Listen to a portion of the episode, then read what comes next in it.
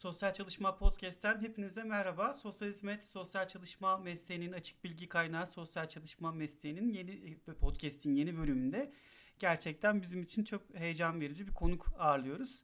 Ee, kendisi sosyal hizmet alanında e, herhalde tanıdığımız en medyatik, en tanınan isimlerden biri.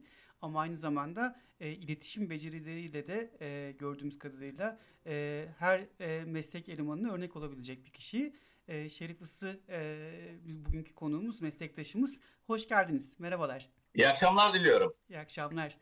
E, öncelikle kabul ettiğiniz için teşekkürler. E, biz e, bu yayını yapacağımız hakkında bilgi verdiğimizde sosyal medyada özellikle 2000'lerden sonra mezun olan herkes büyük bir heyecanla ve büyük bir sevinçle e, bu yayının olacağını e, karşıladı ve bize e, şöyle şeyler geldi. Vay be efsaneyle e, en azından sesini duyabileceğiz.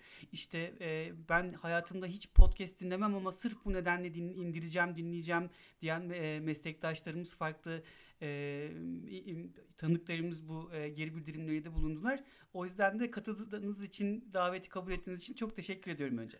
E, Türkiye'den meslektaşlarımla en azından böyle bir platform üzerinde de olsa görüşebileceğimiz için veya beni dinleyecekler için ben de seviniyorum. Çünkü e, şimdiye kadar sadece Almanya'ya yönelik çalışmalar yürüttük. E, Türkiye'de tabii e, beni ister meslektaşlarımız yer ister diğer insanlar e, televizyondaki o kısa bir videodan tanıyorlar. Tabii o meselenin birazcık da e, magazin kesimi oldu.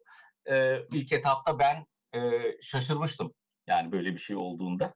Aslında çok hoşuma da gitmemişti. Yani algılamamıştım aslında böyle pozitif bir şey çıkabileceğini. Hı hı. E, televizyon yönetimi dedi ki reklamlarda bunu kullanalım. Ben epeyce direnmiştim aslında. Neyse oraya sonra geliriz belki de. Ama tabii ki yani herkes sizi o magazinsel tarafıyla tanısa da sizin hayatınızda merak ediyoruz. Çünkü e, e, Almanya'da yaşayan e, meslektaşlarımızın hikayelerinde hep göç oluyor, hep farklı şeyler oluyor ve e, genelde e, büyük zorlukları aşmış e, hikayeler e, görüyoruz biz e, orada e, Almanya'da çalışan meslektaşlarımızda da.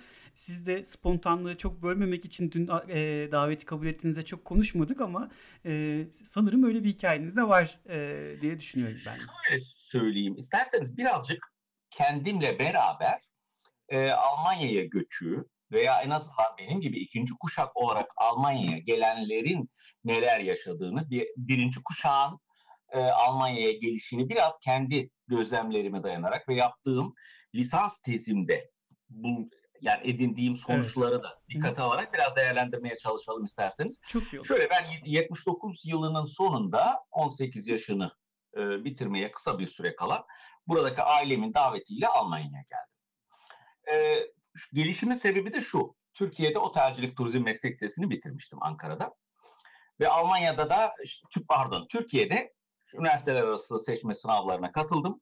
Hiç unutmam 413 puanım vardı ve 375 puanla e, Aydın Otelcilik ve Turizm e, Yüksek Okulu öğrenci alıyordu. Fakat ben girememiştim. Çünkü bu okulun ilk mezunlarındandık ve sanıyorum 50 kadar mezun vermişti. Ve bu seçme e, sınavı e, kitapçığında bizi değerlendirmemişler. Lise mezunları oraya alınabiliyordu fakat biz gidemiyorduk. E, ben buna biraz işte içerledim. Ailemin de davetiyle ve 79 sonunda takdir ederseniz Türkiye'de siyasi gelişmeler Tabii. en azından o yaş grubu için gerçekten bir tehlike arz ediyordu. Hele hele Ankara gibi bir yerde yaşamışsanız, bir yatılı okulda yaşamışsanız son 3 yılınızı. Ee, uzunca bir süre ben bu davetiyi cebimde beklettim ve e, sonunda pek bilinçli de olmadan aslında hadi dedim bir gidelim karar verdik. E, pasaportumuzu çıkarttık işte geldim Almanya'ya. E, tabii Türkiye'de bir yerde çalışıyordum biraz para kazanıyordum. E, buraya geldim bir hiçsiniz, bir sıfırsınız. Yani küçük bir çocuğun söyleyebildiği şeyleri dahi söyleyemiyorsunuz. Yani o kadar edindiğiniz tecrübe, bilinç veya becerileriniz burada bir sıfırlanıyor. Ciddi bir şok yaşıyorsunuz. Hiç unutmam. Ee, bizim annemler işte ben ben geleceğim diye bir de oda tutmuşlardı bulundukları yerde hemen evlerinin aynı koridorun karşısında. Ve ben gerçekten çok zorlandım. Uzunca bir süre onlar gece işte 5'te 6'da işe giderken ben yatıyordum. O kadar zor geliyordu ki bana. İnanın ben sanki ileride bu parayı geri ödemem gerekiyor. Bu odanın parasını veya ne bileyim masraflarımı ödemem gerekiyor gibi bir duygunun içerisine bile girdim. Neyse kısa bir süre sonra işte orada bir Türk-Alman Dostluk Derneği vardı. Bir daha sonra profesör olan ve benim bugün e, bu şekliyle bir şerif ısının oluşmasında çok ciddi katkıları olan Roland Hoffman, psikolog. O derneğin başkanlığını yapıyor. Ve gittiğimde tabii böyle birinci kuşak e, çok fazla bir şey bilmiyor. İkinci kuşak ancak işte eğitimlerini e, Hauptschule diye nitelediğimiz işçi yetiştiren okullara kadar yetiyor insanların perspektifleri. İşte ben biraz bilgi edinmeye çalıştığımda herkes bir delikanlı için işte o büyük okula gidiyor diyorlar. Gimnazyum. Yani gimnazyum bile değil, o bir Berufsschuleymiş. Yani bir meslek okulu. Yani perspektif bu kadardı. Ve o zaman bu Türk-Alman Dostluk Derneği'nde işte ben kısa bir süre sonra çatpat İngilizcemizle o insanlarla tanıştım. O insan işte oranın yönetim kuruluna girdik. Çünkü başka insan yoktu. Yani benim de öyle çok fazla ne Almancam var ne de bir şey. E, biraz girişkenliğimizle sanıyorum o Roland Hoffman'la bir dost, e, ciddi bir dostluk kurabildim. Ve o zaman bir okula gitmem gerekiyordu. Yani bizim Türkiye'den getirdiğimiz diplomamız tanınmadı. Meslek sesi çıkışlı diplomamız olduğu için. Ee, üniversiteye gitme ve yüksek okula gitme şansım yoktu. Dolayısıyla da buradaki dip, lise diplomasını yeniden yapmak zorunda kaldım. Ee, işte Bonn yakınlarında bir İnyungua isimli bir e, lisan okuluna gittik geldik belli bir müddet. Fakat tabii Türkiye'den hiçbir hazırlık olmadığı için çok zordu bizim için. Ee, Almancayı kavramak, Almancayı öğrenmek e, çok zordu. Hiçbir ön hazırlığı olmadığı için. Bir müddet sonra oradaki bir e, mesleğini yapmış fakat tekrar üniversiteye gitmek veya yüksek okula gitmek isteyenler için olan bir Berufsaufbauschule yani bir meslek üstü eğitim veren bir 11. sınıfla sınıfa tekabül ediyor yanılmıyorsam.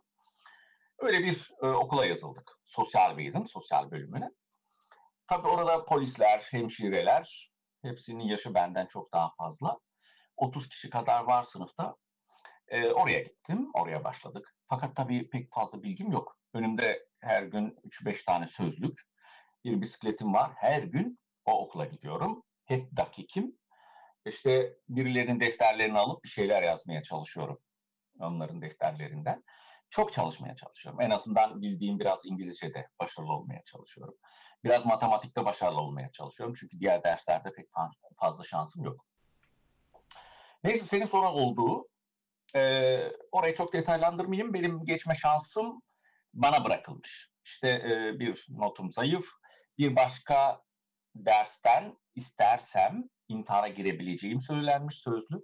Fakat ben de bunu pek kavramamışım. Beni aradılar. Bu Roland Hoffman dediğim kişi. Hemen Şerif dedi mutlaka okula gitmelisin ve dedi bir başvuru yapmalısın. Anladığım kadarıyla telefonla konuştuk. Ee, oradaki sekreteri de bilgilendirmişler ve ben son dakikada işte okula gittim. Bir şeyler hazırlamışlardı. Onu imzaladım ve İngilizceden imtihana girmem gerekiyor. İngilizceden çok iyi bir not bir veya iki almam lazım ki diğer zayıf dersimi karşılasın esas e, derslerden birini.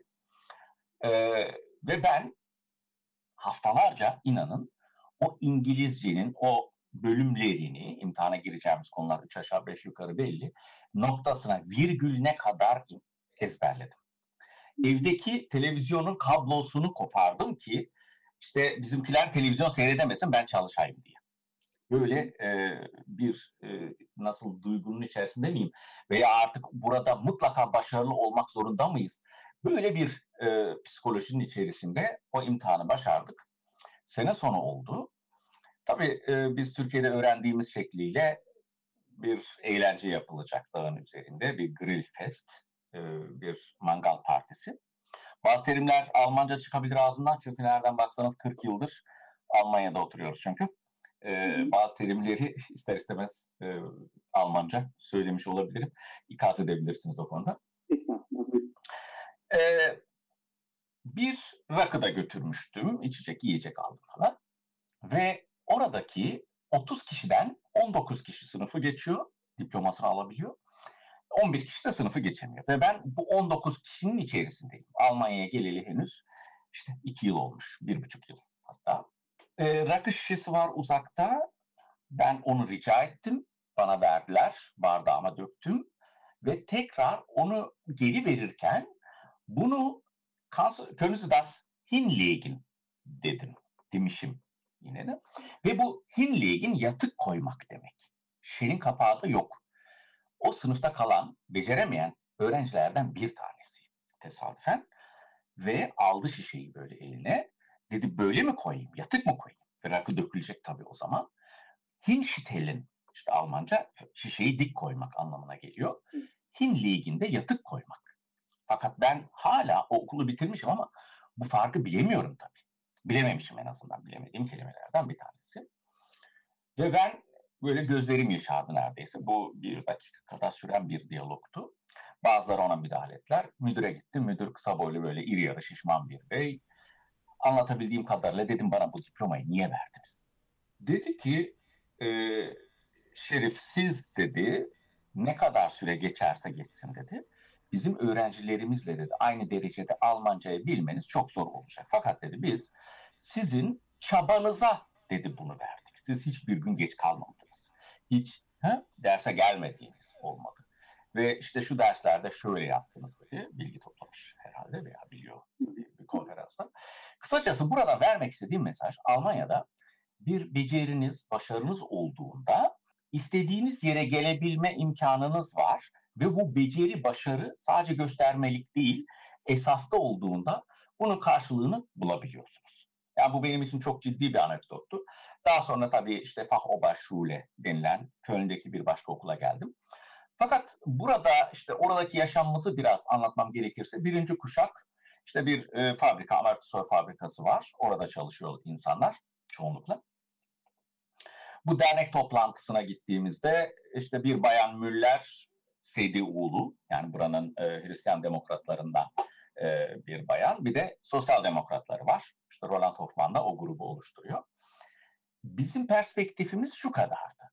İşte e, buranın o dini bayramlarında aman iş ve işçi bulma kurumunun müdürüne, yabancılar dairesine bir çiçek alıp götürelim. İşte o bayan müller birine ev buluyor, birisi ayağa kalkıyor toplantıda. İşte e, bir şeyler söyle ve işte bayan müller diyor bizim annemiz. Almanca. Hı? Geliyor, Şerif diyor, ben de işte yarım yamalak tercüme etmeye çalışıyorum. Sizin diyor anneye ihtiyacınız yok. Niye böyle diyorsunuz? Yani biz bunu kavramıyorduk. Biz ikinci sınıf olduğumuzu bir yerde böyle sanki anne figürlerini, baba figürlerini arayan, yani bir şeyler rica eden bir konumdaydık. Ve buradaki birinci kuşak sadece burayı işte çalışılıp para kazanılacak bir ülke olarak görüyordu. Fakat burada yaşanmayacaktı. Yaşanacak yer tekrar Türkiye olacaktı. Tabii bu bilince daha sonra ulaştık. Birazcık toparlayayım. Yani kısacası ilk geldiğimde edindiğim intibalar bunlardı. Aslında baktığımızda e, bu Gastarbeiter mevzusu da e, sadece Türk Almanlar için değil e, sanırım e, Türkler için de geçerliymiş söylediklerinizden bunu anlıyorum. E, peki sosyal hizmetle nasıl tanıştınız? Sosyal hizmet eğitimi almaya nasıl karar verdiniz? Evet bu Roland Hoffman dediğim o daha sonra profesör olan, olan arkadaşım etkisi oldu. Onun vesilesiyle işte Köln Valiliği'nin özel bir izniyle Fachoberschule denilen yani bir yüksek okula gidebilme olana diplomasıyla bir yüksek okula gidilebilen bir okula kaydoldum. E, o okulu bitirdikten sonra daha doğrusu o yani Roland Hoffman oraya yönlendirdi. Orada bana yardımcı oldular. Okula gittim. Okula okula giderken bir tiyatroda rol aldım. Nine Hayır isimli bir tiyatroydu. Yine Almanya'nın böyle en çok tanınan belki Türk gençlerinin kurduğu ilk tiyatrolardan bir tanesiydi. İşte e, bir kız babası tarafından e, bir başkasıyla evlendirilmek isteniyor. O da hayır demeyi işte orada deniyor, hayır demeye çalışıyor. E, 20-21 kişilik bir e, grubu olan bir tiyatroydu. Almanya çapında yanılmıyorsam 50-60 kadar oyun oynadık. Ciddi ses getirdi. Medyada çok yer aldı. O tiyatroların bir tanesi de Köln'de oynadığımız bir oyunda daha sonra bizim koordinatör olan Willy Brojowski isimli bir bey yanıma geldi. Yanında bir arkadaşı var, Türk bir bayan. O da Siegburg şehrinde sosyal beratermiş. Yani sosyal danışmanlık yapıyor. Ee, ondan önce istersen şunu söyleyeyim. Almanya'da Türk Danış diye bir kurum var. Bizim şu anda benim de içinde çalıştığım Arbeiter Wohlfahrt yani işçi yardımlaşma kurumu diye tarif edebileceğim, tercüme edebileceğim kurumu vatandaşlarımız Türk danış diye nitelemişler. ve 61 yılında kurulan bir kurum.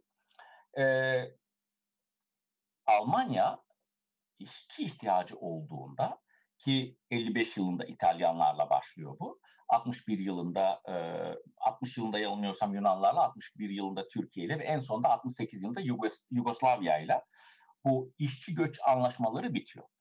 Şimdi bu işçiler Almanya'ya gelince tabii en az şartlarda da adapte olmaları lazım ki topluma üretimleri devam edebilsin. Sağlıklı bir şekilde işlerini yapabilsinler.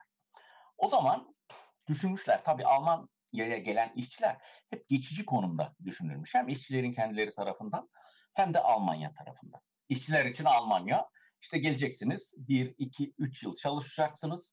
Para kazanacaksınız. Somut bir hedefiniz var. Bir ev yapmak, çocuğunuzu evlendirmek veya bir bahçe satın almak veya bir traktör satın almak. Ondan sonra gideceksiniz. Şimdi böyle bir psikolojiyle Almanya'ya gelen insan ne yapıyor? Ee, Almancayı öğrenmesine gerek yok. Alman toplumuyla birlikte yaşamasına veya o toplumun geleneğini, göreneğini, politikasının içerisinde olmasını, kurumlarını tanımasına da ihtiyaç yok. Bu Almanya'nın önünde yani bu entegrasyon dediğimiz olayın önünde ciddi bir engel teşkil ederken, Almanca öğrenmenin önünde bir engel olurken, diğer taraftan oluşacak veya oluşabilen birçok psikolojik sorunun da bir çözümüydü. Yani bir yaşam yalanıydı. Fakat bu yaşam yalanı hem entegrasyonun önünde bir handikapti ama aynı zamanda da psikolojik birçok sorunun çözümüydü, ilacıydı. Nasıl derseniz şöyle açmaya çalışayım. Bir ülkeye geliyorsunuz, eşinizi bırakıyorsunuz. Annenizi, babanızı, çocuklarınızı bırakıyorsunuz. Bir, iki, üç yıl, dört yıl için geliyorsunuz. Fakat çok uzun süre kalıyorsunuz. Yani para kazanmak için bir yerde yaşamı durduruyorsunuz. Ve getirdiğiniz kültürü bir konserve kutusu gibi konserve ediyorsunuz. İçinde yaşadığınız dönemde kendi ülkedeki yani kendi ülkenizdeki gelişmeleri takip edemediğiniz gibi içinde yaşadığınız ülkeyi de dikkate almıyorsunuz. Çünkü siz nasıl olsa döneceksiniz. Bu ve geldiğiniz yerde de düşünün bir iş yerinde çalışıyorsunuz. Hiç bir gün bir fıkrayı veya doğru dürüst bir bana ekmek verir misiniz'i diyemiyorsunuz. Ben gelmek gitmek var sen bana ekmek satmak var diyorsunuz. Ve siz nasıl konuştuğunuzu biliyorsunuz. Sizi de hangi gözle gördüklerini biliyorsunuz. Çünkü benim şöyle bir tezim var. Yani dünyanın affedersiniz ama e, tırnak içerisinde söylüyorum en aptal insanı dahi karşısındakini karşısındakinin kendisini nasıl gördüğünü bilir.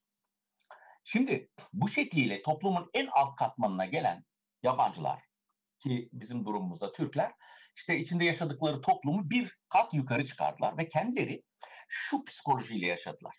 Dediler ki ben en kötü işi yapıyorum. En sağlıksız işi yapıyorum. Tek odada 5-6 erkekle belki birçok zaman makarnayla, yumurtayla yaşamımı geçiriyorum. Hiç bir fıkrayı, televizyondaki bir haberi takip edemiyor. Hiç toplum içerisinde algılanmıyor.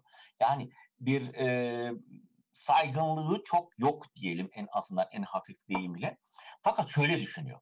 Diyor ki yanındaki usta başına veya Alman arkadaşına psikolojik olarak diyor ki ben nasıl olsa iki ay, altı ay veya bir yıl sonra gideceğim. Amacıma ulaşacağım. Sen burada kalacaksın diyor. Ben ah şu köyümdeki bir evimi yapayım görsen. Yani kısa bir süre sonra gideceğinin duygusu bu tür bütün birçok sorunu göğüslemesi bu sorunları e, psikolojisinde e, işleme koyabilmesi için bir araç oluşturdu. Yani çünkü geçecekti o. Çünkü e, 40 yıl burada yaşayan bir insanı biz ben 20 defa 2 yıl yaşamış bir insan olarak görüyorum. Çünkü bir ülkede 40 yıl yaşamakla 20 defa 2 yıl yaşamak farklı şeyler. Ve bu yaşam planlarını insanlar her yıl yenilediler. Hep bir sebep buldular. Bu sebeple yaşamak istediler Almanya'da. Türk Danış burada yani biraz daha geri dönüyorum. Almanya'daki sosyal hizmet kurumlarının daha doğrusu Alman sisteminin içerisine bu geçicilik konumu işçilerde olduğu gibi Alman toplumunda, Alman devletinde Alman sistemi de bu insanları geçici olarak gördü. Dolayısıyla buradaki Türkiye'deki çocuk esirgeme ve kızlarla karşılaştırabileceğimiz kurumlar, kurumlar olan Arbeiter Wohlfahrt, Caritas diye Diakoni işte Deutsches Rotes Kreuz. Biraz sonra bunların Türkçelerini de söyleyeceğim. Yani Alman Hristiyan e, Katolik Kilisesi'nin sosyal yardım kurumu e, Katolik Hristiyanlara e, Evangelik Kilisesi'nin e, sosyal yardım kurumu da Ortodoks Hristiyanlara e, Türkler kalmıştı. Daha doğrusu Müslüman kökenlilere de sosyal demokratlara yakın olan bu Arbeiter Wohlfahrt diye nitelediğimiz bir e, sosyal hizmet kurumu sahip çıktı. Daha doğrusu hükümet. Onların o dinler üstü veya dinler bağımsız oldukları için Müslümanların e, sosyal hizmetini Arbeiter Wohlfahrt e, üstlenmiş oldu. Ve bir Türk işçisi için o zamanlar Arbeiter Wohl, Türk Danış Kurumu belki e, Türklere sorsaydık bize Almanya'da üç tane veya iki tane terim söyleyin deselerdi. Birisi konsolosluk, bir diğeri de Türk Danış olurdu. Yani benim e, 83 yılında 1983'te başladığım kurum böyle bir kurumdu. Dönüyorum bu tiyatro meselesine. Tiyatroyu oynadık. Tiyatro bitti. Seyircilerle tabii konuşuyoruz sonuçta. Şu Brojovski denen kişi e, ile tanıştım. Dedi ki bizde çalışmak ister misin? Hangi kurum? İşte Arbeiter Wohlfahrt. Ben bir nebze tanıyordum tabii. A, tabii isterim falan dedim. E, o zaman kartını verdi bana. Dedi ki işte e, bana bir yaz. E, kişisel bilgilerini ilet. Ben bizde bir yer açıldığında sizi çağıracağım diye. Bu şekliyle bir ilişkiye geçtik onunla. Ona yazdım. Bir müddet sonra Köln'de bir yer açılmış. Fakat bu e, Arbeiter Wohlfahrt Türk Danış Kurumu'nda sosyal hizmet e, kurumu biraz tanıtayım isterseniz şöyle 400 bin e, üyeli, 130 bin çalışanlı devlet içinde bir devlet gibi bir kurum. E, bu sosyal hizmet kurumu Nazi döneminde e, Naziler sosyal hizmeti e, kendi yandaşları için kullandıklarından dolayı Alman anayasasıyla subsidiaritet prensip dedikleri yani halkın kendi örgütlenmelerinin öncülüğü olan bir kurum olarak kuruluyor ve bir, Almanya'da hala bu prensip geçerli. Örneğin bir yerde bir e, çocuk yuvası yapılacaksa Arbeiter Wohlfahrt, Caritas ve Diakoni demin isimlerini saydığım kurumlardan bir tanesi bunu ben yapacağım, ben üstleneceğim derse devlet geri çekiliyor, finansmanını sağlıyor ve bu kurumlar e, bu e, işlevi orada yürütebiliyorlar. E, bu kurumlar ne yapıyorlar? Yaşlar yurtlarını, çocuk yuvalarını, gençlik merkezlerini, işte daha çok yaşlı ve e, gençler, çocuklara yönelik çalışmalar yapan kurumlar bunlar. Dediğim gibi ama devlet içerisinde devlet gibi büyük kurumlar. Türk Danış da bunların küçük bir birimini oluşturuyor. E, ve tabii sosyal hizmet uzmanları çalışıyor, eğitilmiş kişiler. Fakat Türkler içerisinde o zaman Türkiye'de henüz sosyal hizmet uzmanlığı diye bir meslek yoktu. Dolayısıyla kimleri aldılar? Birazcık böyle ağzı laf yapan, lisana hakim olmuş, biraz da girişken olan insanları imtihanla almışlar. Ben de imtihana gittim. Sanıyorum bir 25-30 kişi vardı imtihana katılan. O zaman da ilticacılarla ilgili bir soru yönelttiler. İşte Almanca bir kompozisyon yazacaksınız. Ben çocuk gibi gördüm kendimi tabii. 22 yaşındayım. Oradakilerin her biri 30, 35, 40 belki biraz daha yaşlılar. İşte bakkal, e, dükkan sahibi insanlar. İşte oradan biraz geçimlerini sağlamak istiyorlar. Neyse bir müddet sonra benim imtihanı e, kazandığım veya becerdiğimi söylediler. İşte iş sözleşmesi için davet edecekler. Fakat davet gelmiyor. Daha sonra ben aradığımda ya dediler sen çok gençsin. 22-23 yaşındasın henüz. Biz gençlik mahkemelerine yardımcı olarak e, gençlik mahkemesi yardımcılığı diye bir e, görev var. Oraya insan alacağız ve sen 21 yaşına kadar olanlara hizmet vereceksin. Yaşın çok genç. Bir dediler seninle sözlü olarak görüşmek istiyoruz. E, davet edeceğiz dediler. Neyse çağırdılar. E, kabul ettiler. Bu şekilde göreve başlamadık. E, başlamış oldum. E, yaptığım ilk işte Jugendgerichtshilfe dediğimiz bu mahkemelere e, suç işlemiş Türk gençlerinin yani 14-18 gençlik 18-21 yaş arasındaki ve geç, e, geliş Türkçe'de ne deriz ona herem maksında yani e, gençlikten e, çocukluktan gençliğe adım atmış kişilerin mahkemelerine e, girmeden önce bir rapor hazırlanıyor ve bu rapora istinaden de hakim o kişiye vereceği cezayı veya vermeyeceği cezayı o kişi hakkında sosyal, e, kültürel, ailevi bilgilerini elde ediyor ki ona göre uygun bir ceza verilsin. Tekrar topluma nasıl kazandırılacak diye. Tabii burada da yine bir ilkleri e, yapıyoruz. Ben Jugendgeri Silfe'ye başlayacağım yani gençlik mahkemesi yardımcısı olacağım. Fakat buna çok ciddi bir hazırlığım yok. İşte gidiyorsunuz, e, diğer arkadaşlarınızın daha önce hazırlamış olduğu dosyalara bakıyorsunuz. Onlara istinaden bir şeyler yapmaya çalışacaksınız. Burada kısa bir anekdot anlatayım. Bu benim için çok ciddi bir tecrübeydi. Bir gün e, bir Türk genci e, sosyal brandpunkt dedikleri böyle toplumun gerçekten çok zor insanların yani tamamen hemen hemen sosyal yardımla yaşayan insanların yaşadığı bölgede oturan bir Türk genci bir suç işlemiş. İşte bizim de rapor yazmamız şöyle oluyor. Savcılıktan Gençlik Dairesi'ne bir iddianame geliyor. Gençlik Dairesi Türklerinkini hemen bize yönlendiriyor. Orada bir dosya açıyoruz. Ondan sonra kendisini davet ediyoruz. Gelsin bir görüşelim diye. Gelmediği zaman ikinci bir davetiye yapabiliyoruz. İhtiyaç olmaz halinde okulunda veya evinde de ziyaret edebiliyoruz. Neyse ben bu genci davet ettim. Gelmedi. İkinci davetim sonrasında da tekrar bir reaksiyon görmedim. Okulunu aradım. Okulunda ulaşamadım. Evine gitmeye karar verdim ve mektup yazdım. Dedim ki ben işte sizi şu gün davet ettim. Ee, okulunuzda ulaşamadım. Sizi evinizde ziyaret etmek istiyorum diye bir öğleden sonra ya randevu verdim. E, tramvaya bindim. İşte onlar oraya gideceğim. Gittim. İşte bu yüksek katlı evler e, gerçekten çok zor. E, böyle yaşanılacak yani zor yaşanılabilecek bölgelerden bir tanesi. Ulaşımı da oldukça zordu. 13. katta hiç unutmam. Anne kapıyı açtı. E, başörtülü bir bayan. Oğlunun evde olmadığını söyledi. Biraz bilgi almaya çalıştım. Neyse verebileceği kadar bilgi verdi. Gittim büroma. Tabii benim açımdan bir raporum yok. Mahkemeye gittim. Bu genç geldi. Hakim sordu. Sayın Issı işte raporunuz. Ben dedim rapor yok. Bugün geri dönüp baktığımda veya ondan bir müddet sonra benim ciddi bir raporum vardı elimde. Benim raporum şuydu. Bu delikanlı bu yaptığı işi ciddiye almıyor. Ben onu şu gün davet ettim. Gelmedi. İkinci davetim şu tarihteydi. Hı, tepki vermedi. Ee, annesine sorduğumda mektuplarında ulaştığını öğrenmiştim bu arada. Okulunda ulaşamadım. Ee, şu bölgede oturuyorlar. Şöyle bir evleri var. Benim o gün yaşadıklarımı vermem gerekiyordu. Biz rapor diye o zaman tecrübesizliğimizden onların bize söylediklerini tekrar vermeyi rapor olarak düşünmüşüz. Halbuki benim yaşadıklarım bir rapordu. Çok ciddi bir rapordu. Ve hakim içinde bir ipucuydu. Bu insan bu işi ciddiye almıyor diye.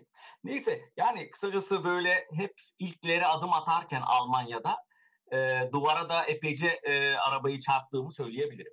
E, bu haliyle de aslında baktığınızda e, farklı bir deneyim. 83 dediniz yanlış hatırlamıyorsam. Evet. E, bu yaklaşık 37 yıla e, denk geliyor, tekabül ediyor.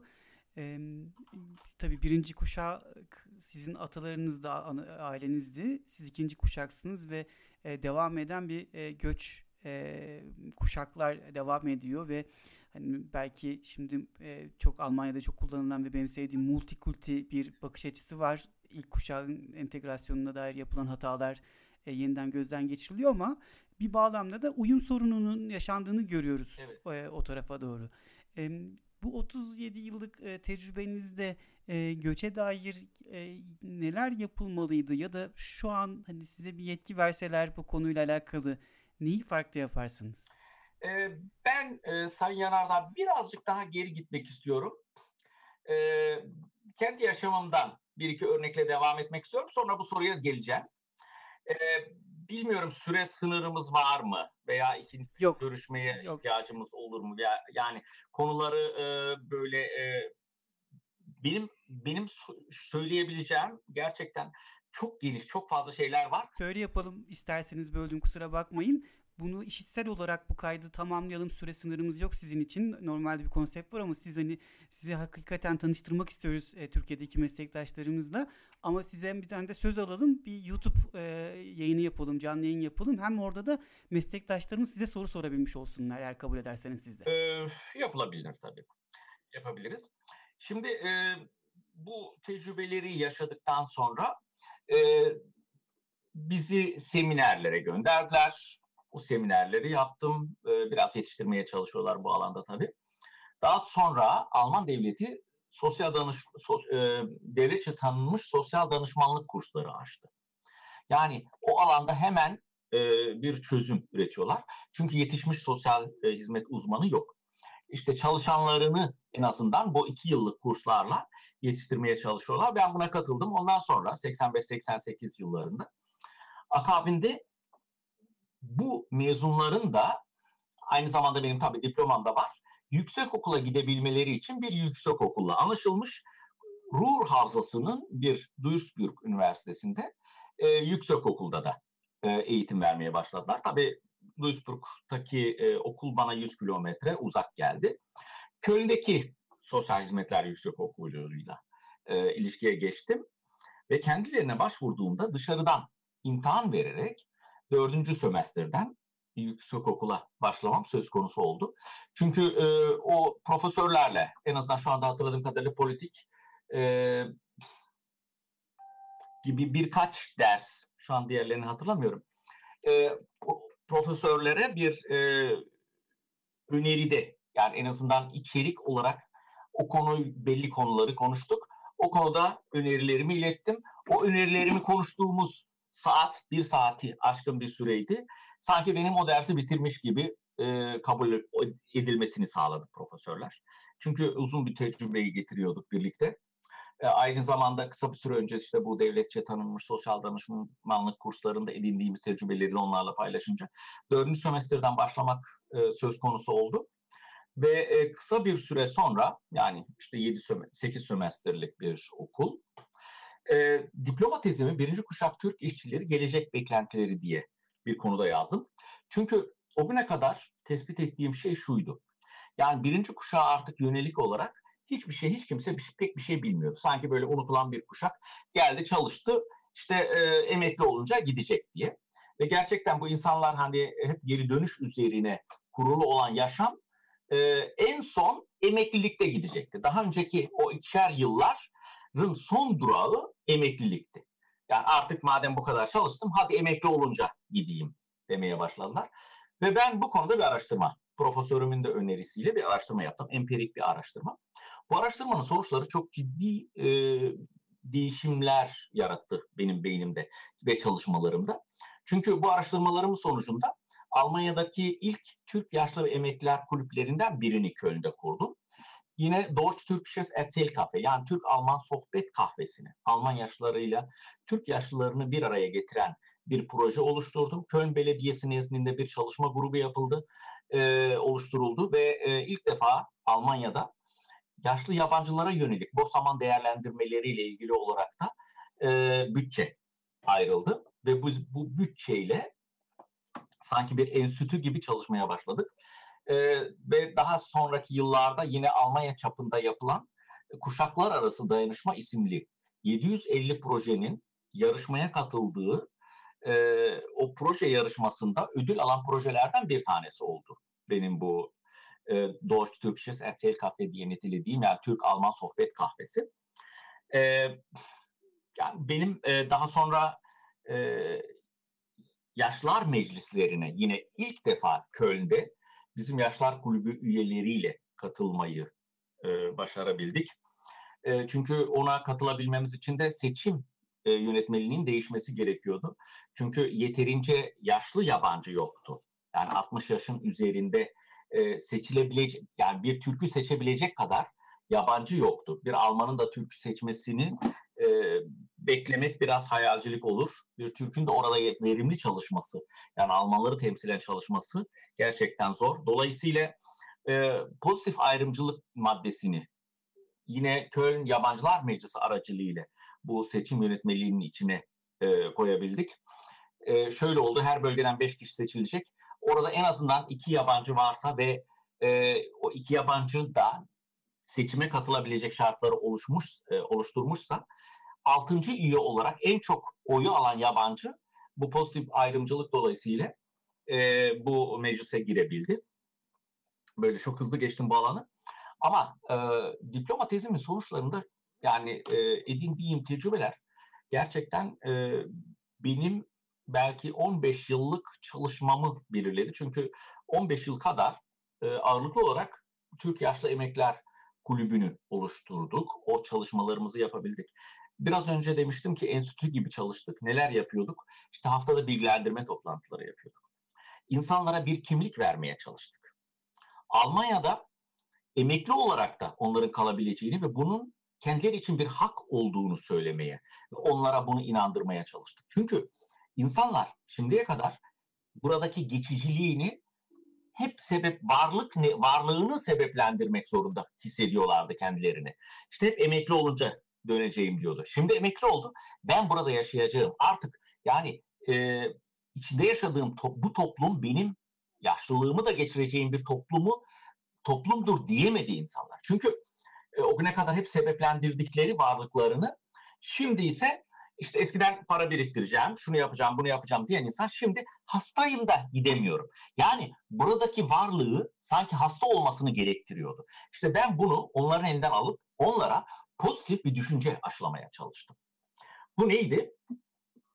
Siz e, daha doğrusu biraz daha geri gidelim. Çalışan bir insan endüstri toplumunda mahallesinde oturduğu bölgede yaşlar buluşma evi var, yaşlar merkezi var, huzur evi var. Fakat şimdiye kadar bu insanlar bunları hiç anlamadılar. Çünkü burada yaşamayacaklardı.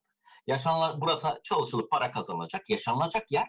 İşte o hayallerini kurdukları, o toz pembe planlarını yaptıkları e, köylerinde, kasabalarında hı, e, belki yıllarca üzerleri örtülü duran o elektronik aletleri, çamaşır makinesi, buzdolabı vesaire belki orada kullanılmadan eskiyen o aletleriyle olacaktı, o evlerinde olacaktı. Fakat bunu hayata geçiremediler. Bunun da sebeplerini ayrıca tartışabiliriz. Bu dünyadaki hiçbir göç de geri dönmemiş. Çünkü daha sonra çocukları buraya getirildi, eşleri buraya getirildi. Ee, bir de dünyada sosyolojik olarak baktığımızda gerçekten hiçbir göç de geri dönmemiş. Ama Alman, Almanlar tabii bu insanların geri döneceğini onlar da söylerken buna da biraz inanmak istediler. Çünkü hayır bu insanlar burada kalıcıdır dediğimiz andan itibaren çok ciddi yatırımlar gerekiyordu. Fakat birinci kuşak artık tüketici olarak bile enteresan değildi. Niçin?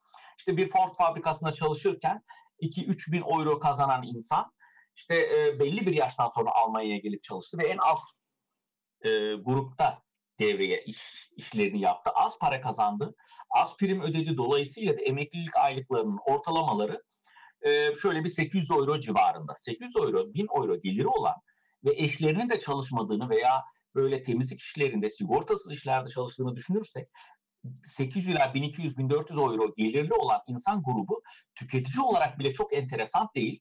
En ucuz evin 600-700 euro olduğu bir bölgede. Ve bu insanlar artık üretime de katılmıyorlar. Dolayısıyla unutulan bir kuşakla karşı karşıyaydık. Ben diploma tezimde işte bunları tespit edince bu kuşak için çok ciddi bir çalışma yapmam gerektiğini düşündüm ve bu düşünceyle de işte Yaşlı ve Emekler Kulübü'nü oluşturduk. Bu insanlara şunu söylemek istiyorum.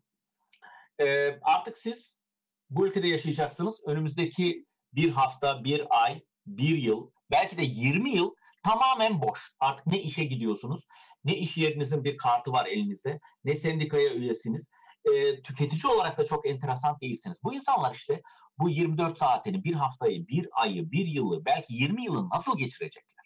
Ne yapacaklar? Bir endüstri toplumunun altyapısını hazırladığı bir Almanın işte bir korosu var. Ne bileyim bir spor kulübü var, bir fitness kulübüne gidiyor, bir yüzmeye gidiyor e, veya o hobi bahçeleri var. Oralarda kendisini hazırlamış, emekli olunca şunu yapacağım demiş eşiyle işte bisiklet turları yapıyor. E bizim emeklimiz hep geri döneceğim diye burası lanet olası çalışılan zor, yaşanması güç, ha? terk edilmesi gereken bir ülkede kalmak zorunda kalmış insanlar. İşte onlara şu duyguyu vermek istedim. Siz burada yaşamaya hakkınız var. Bir gün toplantılarımızdan bir tanesinde bir vatandaşımız neler yapabiliriz soruyorum. Şerif Bey dedi rozet yapalım. Dedim ne rozeti yapacağız? Dedi yakamıza takalım Türk Yaşlı Emekler Kulübü'nün üyesidir diye rozet yapın. Biliyor musunuz benden istediği bir kimlikti.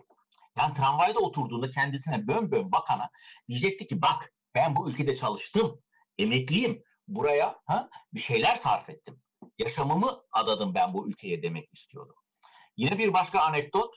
Bir gün işte konsolosluktan bizim yönetim kurulumuz var. Ben bu işi organize etmekle beraber hep geri plana çekilirdim. Kendilerini ön plana koyardım ki onların kulübü olsun. Ve hiçbir günde Şerif Bey'in kulübüne, Şerif Isın'ın oraya gideceğiz dememişti insanlar. Kulübümüze gideceğiz. Derneğimize gideceğiz demişlerdir. Bu çok önemliydi. Çünkü buradaki diğer tüm Türk derneklerinde başkan kimse veya kurucu kimse hep onun, Tayfun'un derneği, Mehmet'in derneği, Kayserili Ali'nin derneğidir. Burada ama bizim emekler bizim Yaşlı ve Emekler Kulübümüz, bizim derneğimiz dediler. Bu çok önemli benim için. Ve konsolosluktan bu vatandaşımıza bir telefon geliyor. Eşi bizi arıyor. Ee, ben çıkıyorum telefona. Bu bilgiyi kendisine aktarıyorum. Vatandaşımız kendisi bizim Türk Yaşlı Emekler Kulübü'nün yönetim kurulunda. Ee, ben işte söylüyorum kendisine. Şerif Bey diyorum buradan arayabilir miyim bizim büromuzda? Tabii. Telefonu alıyor, çeviriyor tele ve kendisini şöyle tarif ediyor. Rahmetli Hüseyin Yıldırım. Diyor Hüseyin Yıldırım, Türk Yaşlı Emekler Kulübü Yönetim Kurulu üyesi. Yani biz ona bir titr vermiş olduk o şekilde. Bir kimlik. Hı? Kendini tarif edebileceği bir topluluk. Ha burada neler yaptık? Çok kısa başlıklar halinde geçireyim. Yüzme kursları düzenledik. Yürüyüş kursları yaptık. Özel ilişkilerimle psikolog arkadaşlarımı davet ettim. Ee, yaşlılığın psikolojisi, yaşlılıkta işte beslenme, e, yaşlılıktaki kalp rahatsızlıkları gibi çeşitli kurslar e, ve bilgilendirme toplantıları yaptık. Onun dışında yine Köln e, Yüksek Okulu ve Köln Üniversitesi ile e, ortaklaşa bir Nordic Walking, Türkçe'de de Nordic Walking diyoruz ona böyle değneklerle böyle e, kayak yaparcasına olan o sopalarla yürümeyi e, bilmiyorum Türkiye'de var mı veya o şekilde kullanıyor mu? Onun kurslarını yaptık bu insanlarla beraber. E, kahvaltı sunalım dedim. Haftada bir gün onlarla birlikte kahvaltı sunacaktık. Şimdi kahvaltıda nedir kahvaltı? Şimdiye kadar 50 yıl, 40 yıl böyle sabah 6'da işe başlayan, 5'te 4.30'da kalkan bir insan kahvaltıyı saat 9 ile 9'u 10 geçe arasında 3-4 dakikada yapıp ellerini yıkayıp tekrar bantın başında olacak insana ben artık kahvaltının karın doyurmak değil bir e, zaman geçirmek, bir kültür, hı? başka bir şey. Yani zamanla başka bir şekilde yeniden tanışma olarak tarif etmek için onlarla kahvaltı yapmaya başladım. 20 30 40 kişi işte kahvaltı yapıyoruz. Herkes bir görev üstleniyor ve işte bir saatte, bir buçuk saatte muhabbet ederken kahvaltı yapıyoruz. Kuru fasulye günleri. İki haftada bir iki kişi işte e, malzemelerini satın alıyor. O e, şey kuru fasulye pişiriyor. Hepimiz kuru fasulye yiyoruz. Ha? Yani o insanların böyle bir koro kurduk. Mesela koro kur, kurarken hep dediler bana Şerif Bey işte şurada çok iyi şarkı söyleyen biri var.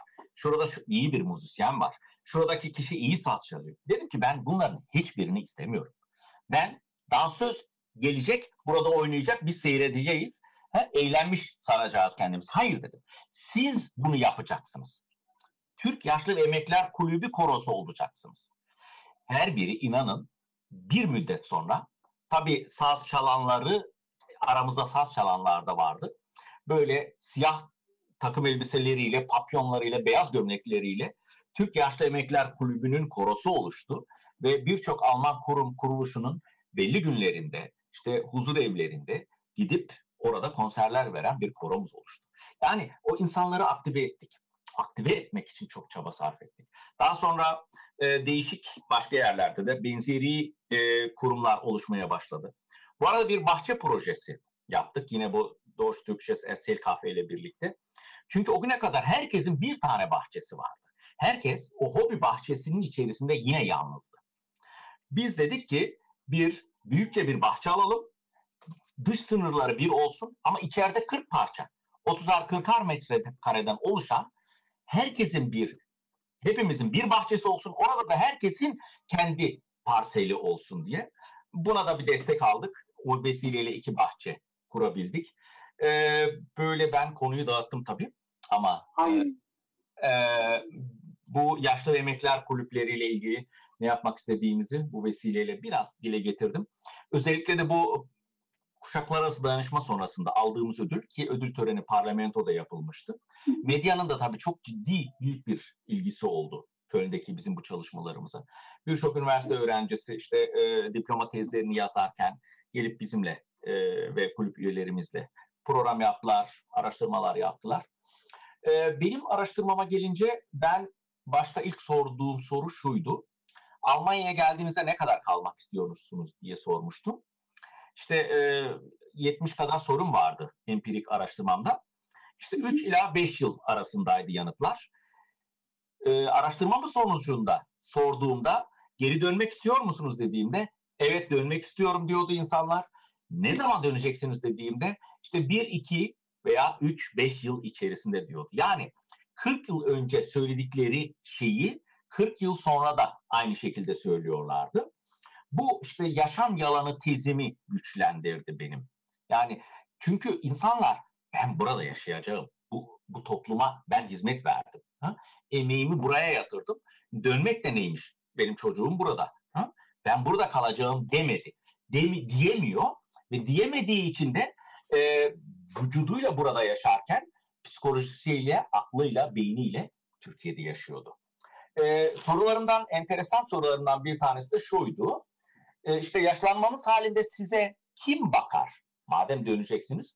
Annem, babam, kardeşlerim diyordu. Fakat bu insanlar annelerin, babalarının e, kendilerinden daha yaşlı olduğunu, kardeşlerinin de en az kendileri kadar hı, yaşlandığını unutmuşlardı. Çünkü bıraktıkları gibi düşünüyorlardı hala orayı. En azından o hayalleri vardı akıllarında. Bu birincisi. İkincisi de ikinci zorlukları da birinci kuşağın özellikle e, insanlar yaşamın bir bölümünü nasıl tanırlar? Ya bizzat yaşayarak ya da gözlemleyerek. Örneğin siz Türkiye'de işte annenizin, babanızın veya dedenizin, nenenizin yaşlılığını gözlemleyerek bir yaşlılığı neler bekliyor tahmin edebilirsiniz. Fakat birinci kuşağın önünde böyle bir olanak yoktu. Düşünebiliyor musunuz? Son 40-50 yılını burada geçiren insanlar anneleri, babaları, dedeleri, neneleri Türkiye'de yaşlanmıştı. Dolayısıyla yaşlılığın insanla kendilerine neler getirip neler götüreceğini de bilemiyorlardı. Dolayısıyla da yaşlılığa hazırlanmaları gerekiyordu bu insanların. Yani profesyonel bir şekilde gerçekten yaşlanabileceklerini ve yaşlandıkta yani yaşlılıkta kendilerinin e, kendilerine nelerin beklediğini de öğretilmesi gerekiyordu. Yani bu e, çıkış bu noktalardan çıkarak işte bir proje, bir çalışma oluşturmaya çalıştık. O insanlara dediğim gibi bir kimlik, bir e, identitet, bir burada yaşamaların hak olduğunu anlatmaya çalışan bir çalışmanın içerisine girdik. Gerçekten de e, ilham verici bir iş gerçekleştirmişsiniz. Bu anlamda kutlarım e, sizi. İsterseniz diğer soruya gelelim. Şu an göçmenleri değerlendirmek isterseniz neler söylemek istersiniz? Şu anda göçmenleri değerlendirmek istersem göç dünyadaki en ciddi e, sorun mu diyeyim en önemli konulardan bir tanesi. Dünyamız artık küçüldü. Yani tek ulustan, tek ırktan, tek milletten oluşan bir e, şey yok. Göçmenlik artık bu e, 30-40 yıl önceki işçi göçü gibi değerlendirilemez. E, dünya böyle bir e, çok küçüldü.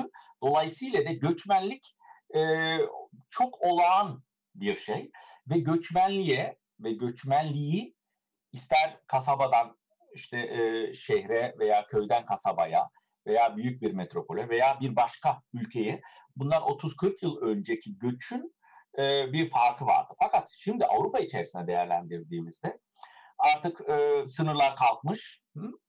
E, dünyada fakir ülkelerden veya gelişmekte olan ülkelerden pastadan pay almak amacıyla gelişmiş olan endüstri toplumlarına doğru bir akım var. Ve bunun önünde tabii e, duvarlarda oluşturmaya çalışan bir dünya devletleri veya toplulukları görüyoruz. E, göç artık yani günümüzün bir gerçeği. Yani e, Almanya'daki yabancıların göçünü değerlendirirsem en azından gelenler açısından çok hazırlıksız ve davet edenler açısından da baktığımda gerçekten e, onlar tarafından da çok hazırlıksız e, yapılan bir işlemdi. Pragmatik e, bir e, olaydı. Birilerinin paraya, diğerlerinin de iş gücüne ihtiyacı vardı. Fakat hani e, çok e, klişeleşmiş bir şey. E, insan şey işçi çağırmıştık ama e, insanlar geldiler diye tarif eder Almanlar burada. Yani wir haben Arbeitskräfte e, geholt, e, sind aber Menschen gekommen diye.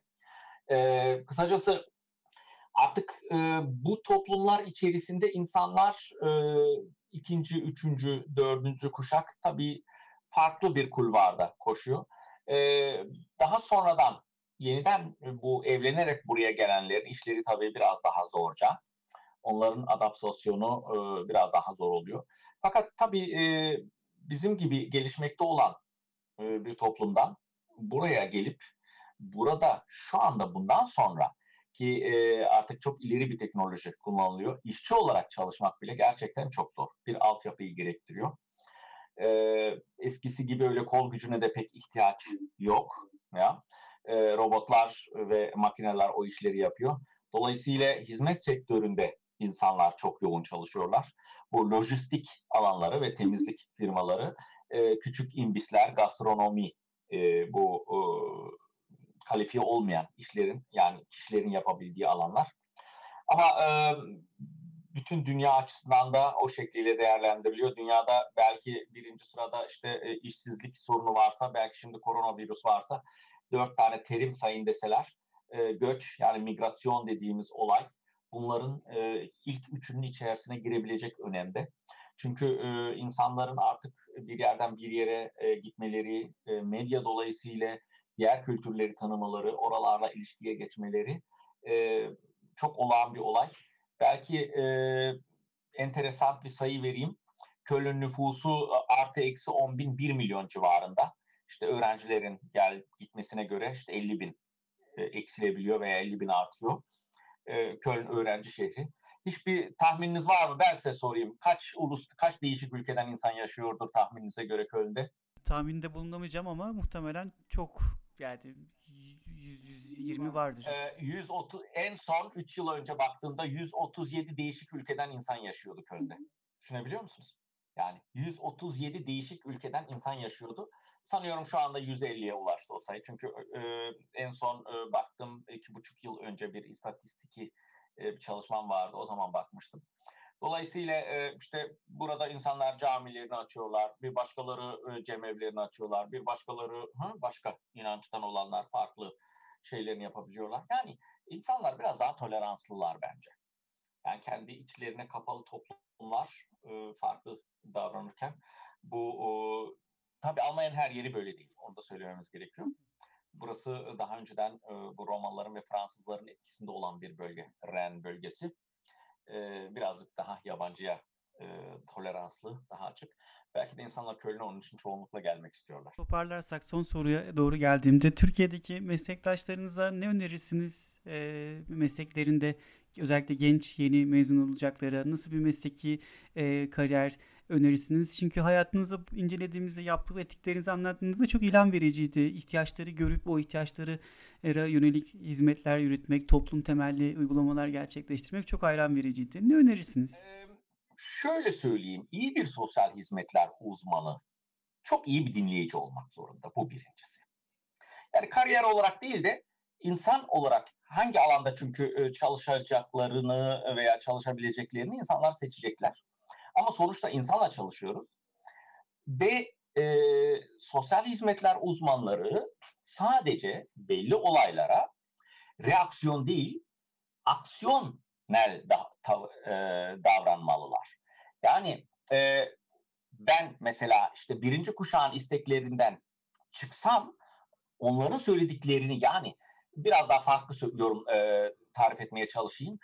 E, sosyal hizmet uzmanları yöneltilmeyen sorulara da yanıtlar aramak zorundalar yöneltilmeyen soru ve sorunlara yanıtlar bulabildiğiniz, arayabildiğiniz ve plan proje geliştirebildiğiniz zaman çok başarılı bir çalışma yapabilirsiniz. Onun aksi sadece insanların istediklerini e, yapmak bir nebze arzu halcilikle eş anlamlı olarak görüyorum. Bazı meslektaşlarımız gerçekten vatandaşlarımızın veya e, rahat ruhunda diye yani burada çözüm aramak amacıyla bize gelen insanların istekleri yapmayı e, bir görev olarak görüyorlar. Ben birazcık farklı yaklaşırım orada. Örneğin her vatan, her danışmaya gelen insana mutlaka bir dosya tutmasını isterim. Almanya'da dosyasız hiçbir şey yapamıyorsunuz. Bir Almanla karşılaştırdığı, karşılaştığınızda emeklilik işlemlerini yaparken ilkokul işte 3. sınıftaki karnesinin birinci dönem karnesini bile hazırlamış insan bir kenara koymuş. Çünkü burada sosyal devlet içerisinde yaşıyorsunuz ve sosyal devlet her şeyi belgeli istiyor. Çünkü insanların yaşamasını sağlayan bir sosyal sistem var. Yani benim işte e, geliriniz belli bir sınırın altındaysa yardım almak zorundasınız. Yardım almadığınızda devlet diyor ki o zaman sen ya kaçak çalışıyorsun veya kriminal bir iş yapıyorsun yani. Bunu açıklamak zorundasın nasıl yaşadığını. Dolayısıyla yöneltilmeyen sorulara yanıtlar derken yani bir vatandaşımız bize geldiğinde sadece yardım başvurusu ile gelirken onun e, iş aramak istiyorsa nasıl iş aradığını da sor, sorabilmeliyiz biz. Yani iş arıyorsunuz, nasıl arıyorsunuz? E, işte e, gidip soruyorum. Nasıl soruyorsunuz? Bir e, CV hazırladınız mı? Yani bir özgeçmiş hazırladınız mı? O iş yerinize bir özgeçmiş veriyor musunuz? Veya Almancanız nasıl? Almanca öğrenmek hiç gündeminize aldınız mı? Çünkü hiçbir vatandaş bize işte ben Almanca öğrenmek istiyorum onun için hangi olanaklarım var diyerek pek gelmez. Şimdi ben Almanya'dan örnekler veriyorum. Bunu tabii Türkiye'ye uyarlayabiliriz. Çünkü Türkiye'deki biz göçmenler alanında çalışıyoruz. Türkiye'deki meslektaşlarımın çalıştığı değişik yerler, değişik alanlar var. Ben de onları pek fazla tanımıyorum tabii. Ve e, ben Almanya'da yaşarken Türkiye'de sosyal hizmet uzmanlığı hemen hemen aynı zamanlarda başladı yanılmıyorsam. Dolayısıyla e, benim vereceğim mesaj sosyal hizmetler uzmanlığı arzu halcilik değil, yöneltilmeyen sorulara da yanıtlar aradığında ve her seferinde bir hedef tespit ettiğinde e, çok e, olumlu sonuçlar veren çalışmalar e, hayata geçirebilir. Çünkü e, biz toplum insanların istediklerinin ötesine de geçmek zorundayız. Hep şu örneği veririm. Düşünün bir e, restorana gidiyorsunuz. E, ne yemek istersiniz dediğinizde e, bir gece kondudan, bir mahalleden gelen bir insan aklında şu ana kadar yediği 5-6 çeşit yemeği isteyebilir. Fakat onun bilmediği, tanımadığı yemekler de vardır. Ya, onu ancak menüye bakarak ve e, işte garsonun kendisine e, yardımcı olmasıyla onları da isteyebilir insanlar. E, dolayısıyla yani istemlerin ötesine geçen bir e, plan ve projeyle olaylara müdahale etmek gerekiyor. Yani e, insanların sadece istedikleriyle kaldığımızda, onların istediklerini yaptığımızda arzu halcilikte kalmış oluruz. Onu aşmamız gerekir. E, bir anekdotla bitireyim isterseniz. E, bir gün e, Türkiye'ye e, gittim. O zamanlar e, işte Türkiye'de çikitamuz yeni gelmiş. Babaannem rahmetli hasta ve ben işte e, yukarı Aydın İncirliovalıyım ayrıca onu söyleyeyim ve geleyim. Oradan gelirken muz aldım geldim. Ve babaannem yatakta işte muzu soydum. Babaannemin ağzına e, koydum. O da böyle olmayan dişleriyle bunu böyle bir biraz çiğnedi. Ve e, babaannem Mahacır, Selanik Mahacirlerinden oradan gelmişler. Ve bana Rumca dedi ki Tikolop pon ini itu tupezimu. Yani ah dedi oğlum bu ne kadar güzel bir kavunmuş. Düşünebiliyor musunuz? Babaanneme ben ne zaman kaç soru sorarsam sorayım. Babaanne manava gidiyorum ne alabilirim sana desem elma, armut, nar, ayva, üzüm ister. Ama muzu tanımıyordu evet. o güne kadar. Muzun tadını da bilmiyordu. Ve ben o muzu babaanneme tattırmazsam hiçbir zaman babaanneme muz ihtiyacı bile olmazdı. Yani evet. sorulmayan sorulara yanıtlar araması gerekir. Sosyal hizmetler uzmanlarının Kesinlikle. derken Kesinlikle. bunu bu şekliyle düşünerek söylemiştim. Çok çok çok çok güzel bir örnek verdiniz ve hani bu haliyle de e, çok çok teşekkür ediyorum katıldığınız için e, ve deneyimlerinizi paylaştığınız için. Ben size teşekkür ederim. Fakat tabii e, böyle e, hemen hemen 36-37 yılı bir görüşmede her konuya biraz değindik. Ben böyle e, şöyle e, konu çok onu daraltmadan e, böyle e, belli bir e, çerçeve oturtmadan e, umarım bir resim sunmaya e, çalıştım. E, yararlı en azından dinleyenler açısından e, bazı e, ipuçları çıkarsa çalışma yaşamlarımızda sevinirdim. Sevinirim. E, ama konu tabii çok genişti. E, onun için daldan dala atlamak zorunda kaldık veya ben böyle aklıma gelince böyle e, önemsediğim konular ön plana çıkınca e, konudan e, saptım ama e, umarım faydalı olmuştur. Yani çok faydalı oldu. Çok da mutlu oldum e, sizin gibi bir meslektaşımla tanıştığım için. Umarım bir kez daha bir yayın yapma şansını ediniriz sizde. Yani ihtiyaç olması halinde e, birlikte sohbet etmeye çalışırız tabii ki zevkle. Çok sağ olun. Çok teşekkür ediyorum katıldığınız için. İyi akşamlar diliyorum.